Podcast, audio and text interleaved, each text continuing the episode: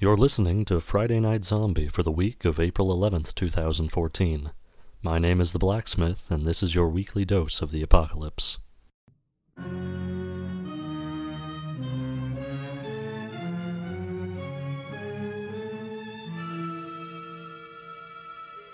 long as this situation remains, government spokesmen warn that dead bodies will continue to be transformed into the flesh eating ghouls. You step outside, you risk your life. You take a drink of water, you risk your life. They're after us. They know we're still in here.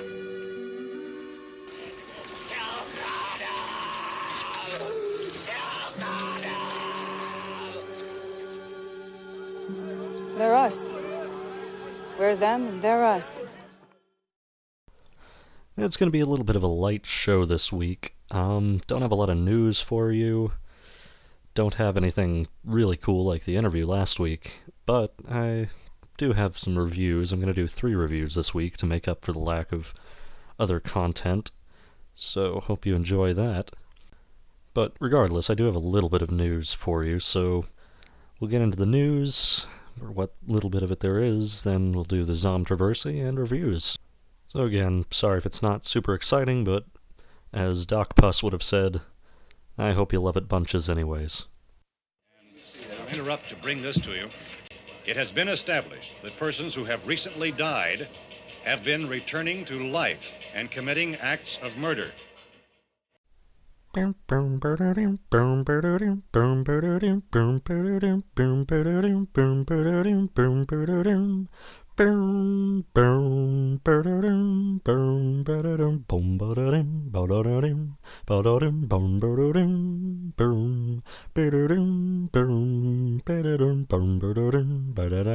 But okay, I'm gonna stop that now. Anyway, if you haven't caught on already, I was just doing an interesting rendition of the Game of Thrones theme song. Why, you may ask? Because season 4 has just begun. And how is this relevant to a zombie podcast? Well, if you don't follow the show or read the books, there are creatures in the story called the White Walkers, and they're basically zombies. So, as I said, it's a light news week. I'm reaching a little bit here, but eh, it, it's close enough. So, yeah, Game of Thrones season 4 has begun. Now, season 4 is not a new book. Uh, let me explain what I mean by that. In the past, each season has been based on a new book. This one is the second half of book 3, so it's kind of picking up where season 3 left off, pretty much exactly. So that's definitely exciting, especially for people like me who are huge fans of the show. I actually just recently caught up. I binge watched all three of the previous seasons, whereas before I had only seen through like part of season two. And man, I am completely hooked on Game of Thrones right now. But aside from that, and a little bit more relevant to zombies, The Walking Dead. I'm talking about the comic books here, since the show is on break right now. But in the comic books, the penultimate issue of All Out War, the massive comic book event that's been going on, has just come out. Now, I haven't read it yet. So far, I've only actually read up through issue 100 because I just I stopped reading the book at that point. I had other priorities. But uh, I'm working on catching up. As I said previously, I'm working on a way to get the trade paperbacks so I can bring those reviews to you. And eventually, we will get to All Out War. I've heard good things, so I'm very excited about that. Now, the downside is once the final issue comes out um, at the beginning of next month, or towards the beginning of next month, we will be going back to one issue released per month instead of the current two issues per month. So that's a bit of a bummer, but you know, more time equals more quality, so I guess that's somewhat of a good thing, depending on how you look at it. And aside from that, a little bit of, uh, of a personal plug, since, as I said, there's really no news other than just Game of Thrones and The Walking Dead. I, I figured I'd talk a little bit about a couple things I'm working on for news. I write that's what I do. Not for a living yet. I'm in college right now, but I'm hoping to become published at some point, and I'm working on two zombie novels. They're two of the many projects I'm working on. Working on way too many things at once, but that's a whole other topic. But anyway, so I'm working on one that's called Signs of Life. It's a science fiction zombie story that takes place all throughout the solar system. It's a couple hundred years in the future, and obviously I can't reveal why this zombie plague is going and is happening on Mars and the moon and in space stations and freighters, military freighters and a cargo ship and all these different places throughout the solar system because that's kind of the big reveal in the book is why this is all happening. But basically it is a collection of short stories, but they're all tied together into one overarching plot.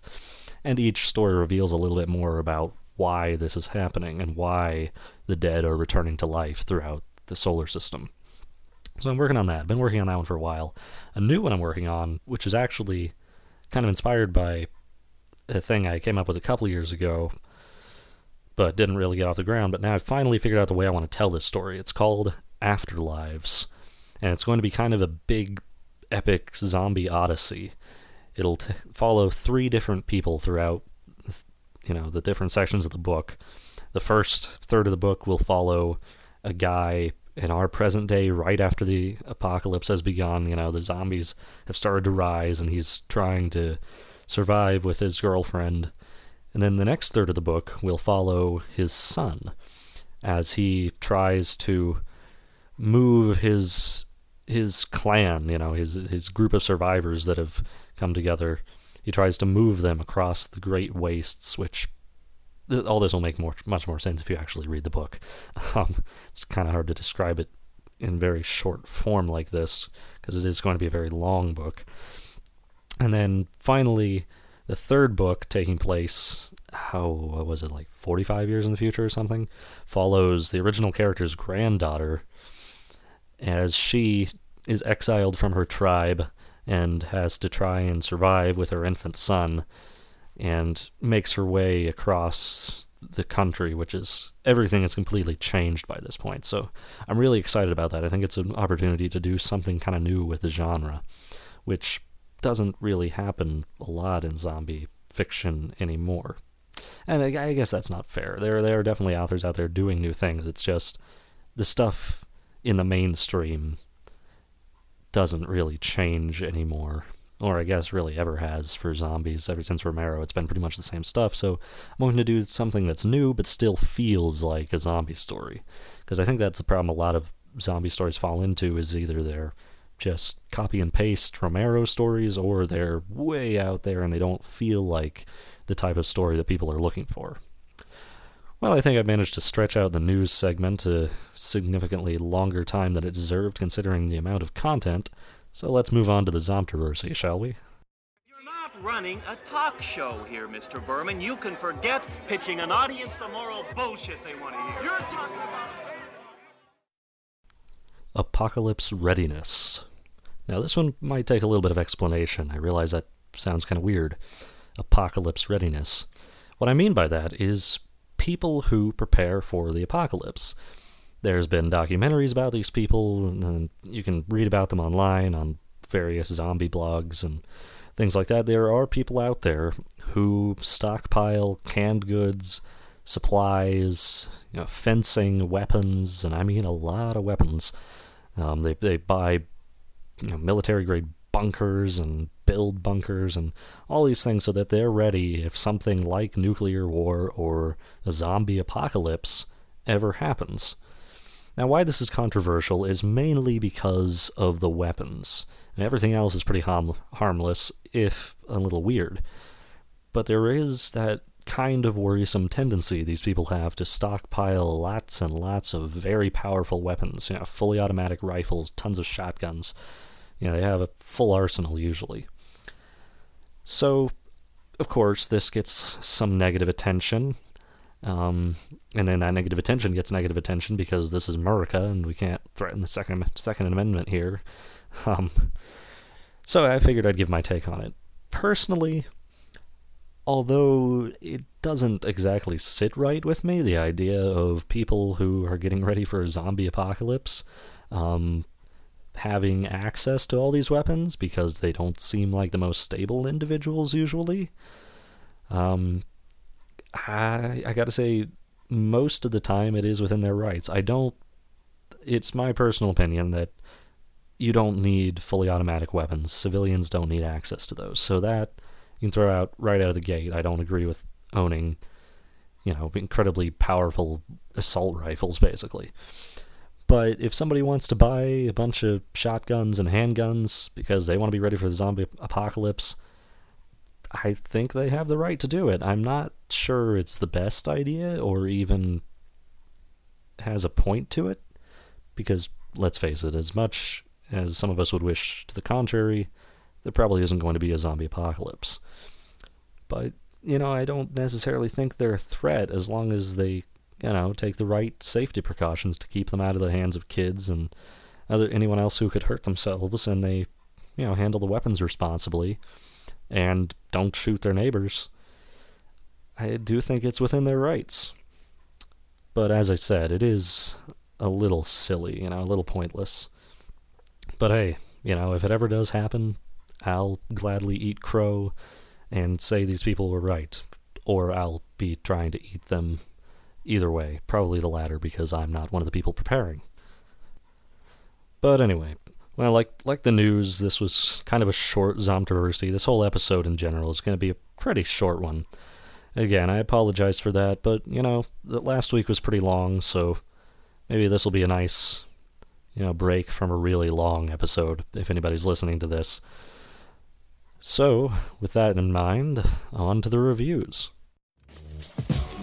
Purple Rain. Uh, Sign of the Times. Definitely not. The Batman soundtrack. Throw it. Okay, so the second episode of The Walking Dead, called Guts, was directed by Michelle MacLaren. Um, this picks up right where the le- last one left off. Well, actually, no, that's that's not true. It does have a uh, flashback at the beginning.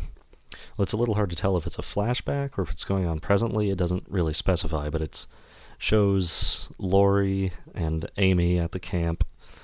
Um, preparing mushrooms, I think, and um, it ends in Lori and Shane um, getting it on, basically. And after that, we go back to where we left off. Rick's in the tank. Um, you know, Glenn helps him get out. Uh, turns out, though, that Rick shooting up the place has attracted a lot of walkers, so when they get back to the other survivors, they're not very happy with Rick. Um, because he's basically ended up attracting all these walkers, and now they're trapped in a building.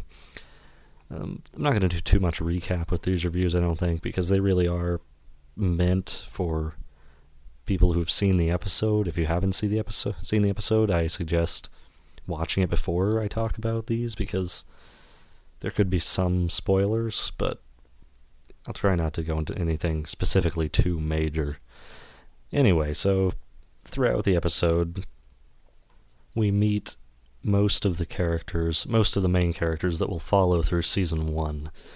And that includes um, T Dog, Glenn, Andrea, Jackie, um, the guy, I can't remember his name, the uh, the Latino guy who, if I remember right, he he's he's gone by the end of the season, so he's not that important. But we, we meet all these characters, and then of course Merle Dixon, who will become much more important in a later season, but for the time being is just kind of a jerk, and he's just there to be an antagonist for Rick.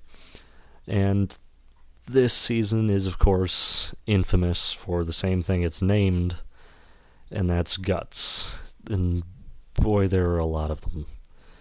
Um, lots of gore and blood, and that's specifically because of the scene where they figure out that the zombies detect them through smell. So they decide to take a zombie, kill it, hack it up, and smear the innards all over themselves so they can sneak through the zombies and then work on getting a diversion to get out of there. Whew, it's. Whew, I have no idea how they got AMC to let them show this, but I'm glad they did because it's a magnificent scene. It's wonderful. If you're into gore, um, incredible effects in that scene. Overall, not a huge amount of story in the episode. The whole episode basically consists of Rick getting into the building and then them leaving the building and getting out of Atlanta. There's mostly what's happening is character development, you know, character introduc- introductions, and then just interactions between the new characters and Rick to kind of just, well, just character development. That's that's basically all that's going on in this episode, and that's fine. It's entertaining enough because the people writing this show know how to write characters. And that really is the heart of this show, more than the zombie action, is the drama. That's what makes this show work. So, when I say this episode is mostly character development, I do mean that in a good way. That's not to say that nothing happens. Definitely a lot of things do happen in in that building. It's just the story itself doesn't really move forward much throughout the episode. This episode is mainly remembered for, as I said, the guts scene, but I think really the best part of this episode is the ending. The whole thing with the key, you know, where Merle is handcuffed to the roof and T Dog accidentally drops the key down a drain. Um, is it a bit hard to believe that, you know, there's this one little drain on the roof and that's where the key falls? It's a bit convenient. Yeah, fair enough. But just, it's just really interesting to see their interaction, and then, of course, to see the incredible acting of Michael Rooker, and just to see how you can tell instantly as soon as he drops that key, your mind just instantly, you know, puts the two and two together. Oh, they're setting up Merle to be a villain later on. This is the origin story of a very dangerous person who's going to want payback because they just left him on a roof to die. I didn't enjoy this episode as much as Days Gone By, but it is still one of my favorites of season 1. So I'll give this episode 7 out of 10 boomsticks. Give me some sugar, baby. Next up, we've got the remake of Night of the Living Dead, or should I say, one of the remakes, since there are half a million of the damn things. But this one is the most famous one, the 1990 remake of Night of the Living Dead. This remake is probably most well known for three things. One, being the best remake of Night of the Living Dead. Two, being directed by Tom Savini, special effects legend. And three, making Barbara a very different and more proactive character than she was in the original, to the point where she's not even really the same character at all. And in a lot of ways, that's a good thing in this one. I was worried going into it that Barbara would be kind of like, you know, Tasha Yar on Star Trek The Next Generation, you know, really obnoxious and just abrasive in some over the top attempt to make her seem tough and capable, but I think they handle it pretty well. There are definitely times where it's just like, okay, Barbara, stop trying to shoot everything that moves. You you can calm down a little bit. But overall, I thought she was really cool. Um, I it was really well done, and I think that's why this movie has stood up to the test of time, is because it doesn't feel like a really bad early '90s attempt at a feminist character. Now, of course, in this one, Ben is played by Tony Todd, who is, of course, a horror legend as well, just like Tom Savini. They're practically the same level of horror fame. And I enjoyed his take on Ben, but he's no Duane Jones. And Duane Jones, of course, played the original Ben and is irreplaceable. I mean, that's just a fact, but I believe by this point, Ben had already passed away. He died at a somewhat early age, I believe due to heart failure. It was pretty tragic, but all that aside, Tony Todd did a pretty good job. Um, all the other characters are pretty hit and miss here and there, but I gotta say, Barbara really holds this thing together. The actress who played her did a magnificent job, and as I recall, she is also kind of a scream queen. You know, she's pretty famous within horror, and her name is Patricia uh, Patricia Tallman, by the way, or Tallman. I'm not really sure which way it's pronounced. I apologize. But overall, it's pretty much the same movie as the original in a lot of ways, just updated. Although I hesitate to say updated in effects, even though it was Tom Savini making the movie, so the effects are great. there's just something extra gritty and gruesome about the original black and white effects that gets lost when it's done in color. So it's kind of a trade off in that way. The only major difference between the two, as far as the story, is the ending, where people die in different ways than in the original. Um, Barbara doesn't die at all. Ben, um, he he does die in turns. Barbara kills Mr. Cooper, who, of course, we all know was actually right the whole time, but was just kind of a jerk anyway.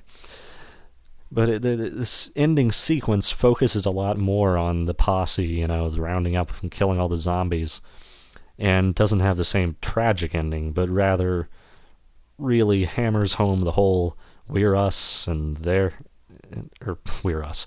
of course we're us. They're us and we're them. It's been a long week, sorry. Um, but it hammers home that whole point that the zombies represent us in a little bit of a ham-fisted way. I think it's not quite as elegant as the subtlety in Romero's movies, but it's kind of nice anyway. And it's nice to see Barbara survive, especially this really cool version of Barbara. So overall, I really enjoyed it.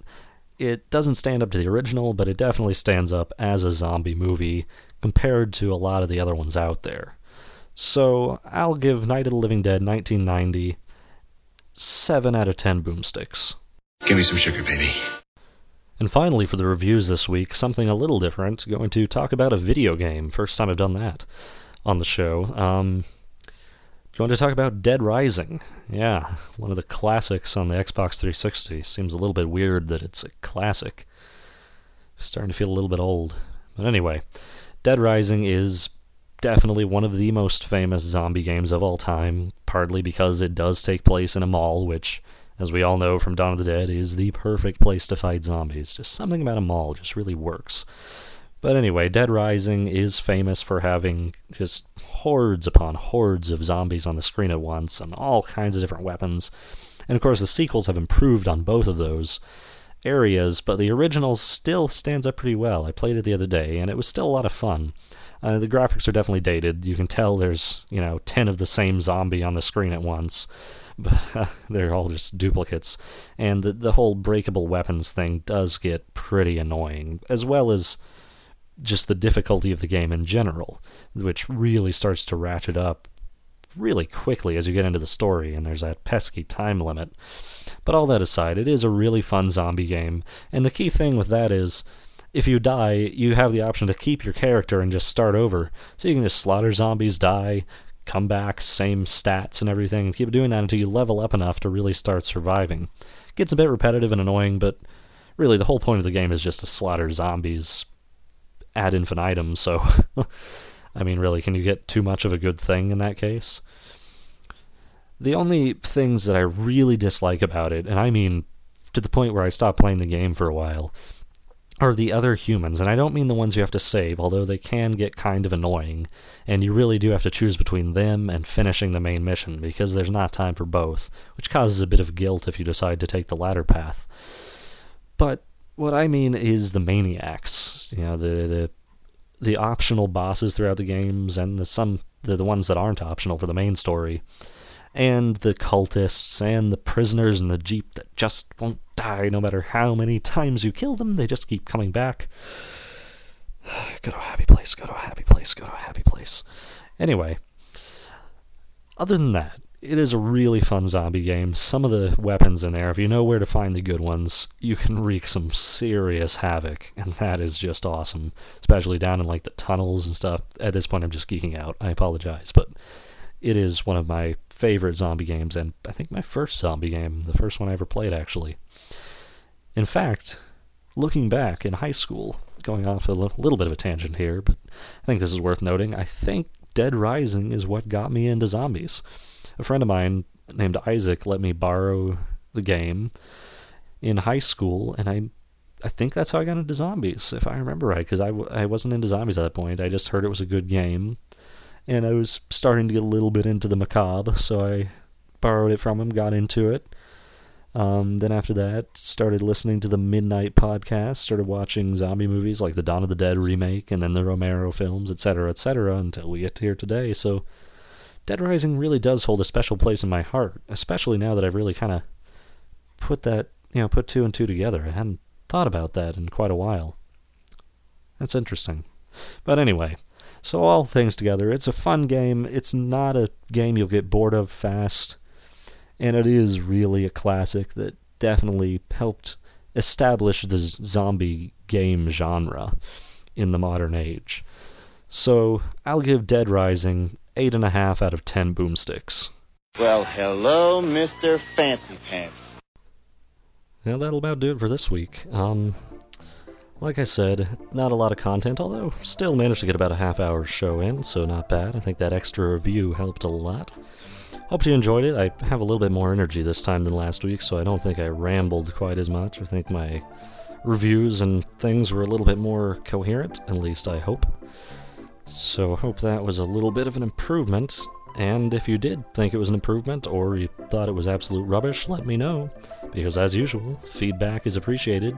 And you can re- direct all feedback, Zomtroversy opinions, Zomtroversy feedback, Zomtroversy ideas, reviews, news, excerpts from your own stories, short stories read aloud, whatever you want, to Friday Night Zombie at gmail.com. Once again, that's Friday Night Zombie at gmail.com. I'd love to hear from you. Next week, I'll have reviews of The Walking Dead Episode 3 of the TV show, and Left 4 Dead, another video game. At least, probably. I probably said in previous episodes next week I'll have reviews of this and this, and then didn't actually do that. So, take what I say with a grain of salt, because odds are I'll forget by next week and do something totally different.